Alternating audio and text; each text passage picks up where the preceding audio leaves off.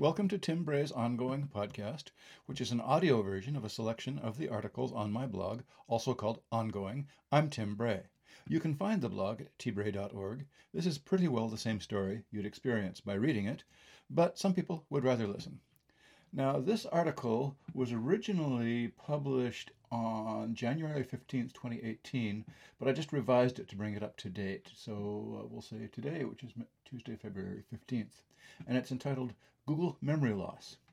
I think Google has stopped indexing the older parts of the web. I think I can prove it. Google's competition is, is doing better. Update, February 2022, it's still happening. Evidence. This isn't just a proof, it's a rock and roll proof. Back in 2006, I published a review, that's a link, of Lou Reed's Rock and Roll Animal album. Back in 2008, Brent Simmons, that's a link, published That New Sound, again, about The Clash's London Calling. Here's a challenge. Can you find either of these with Google, even if you read them first and can carefully conjure up exact match strings and then use the site colon prefix? I can't. Update. Now you can, because this piece went a little bit viral, but you sure couldn't, sure couldn't earlier in the day. Update, February 2022. Here's a smoking pistol.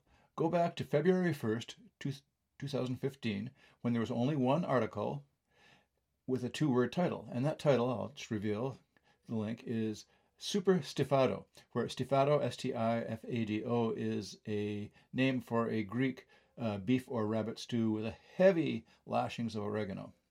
Try to find it. Most search engines accept the following syntax Stifado space site colon tbray.org Pardon the lack of a direct pointer because any present day discussion with direct links to the article will cause the engines to reindex it. This time, Bing also can't find it either.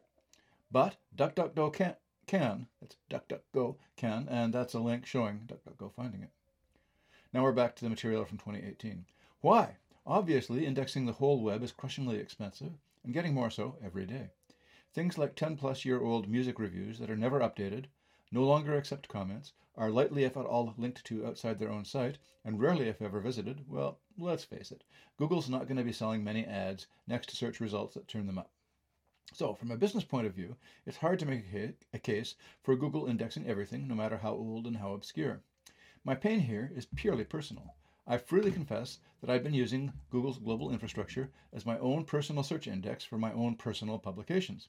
But the pain is real. I frequently mine my own history to reuse, for example, in constructing the current Song of the Day series. Well, that was current when I wrote this back in early 2018.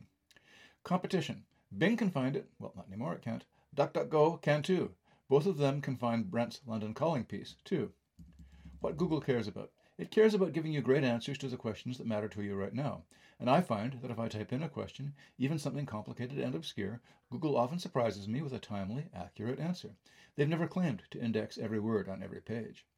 My mental model of the web is as a permanent, long lived store of humanity's intellectual heritage.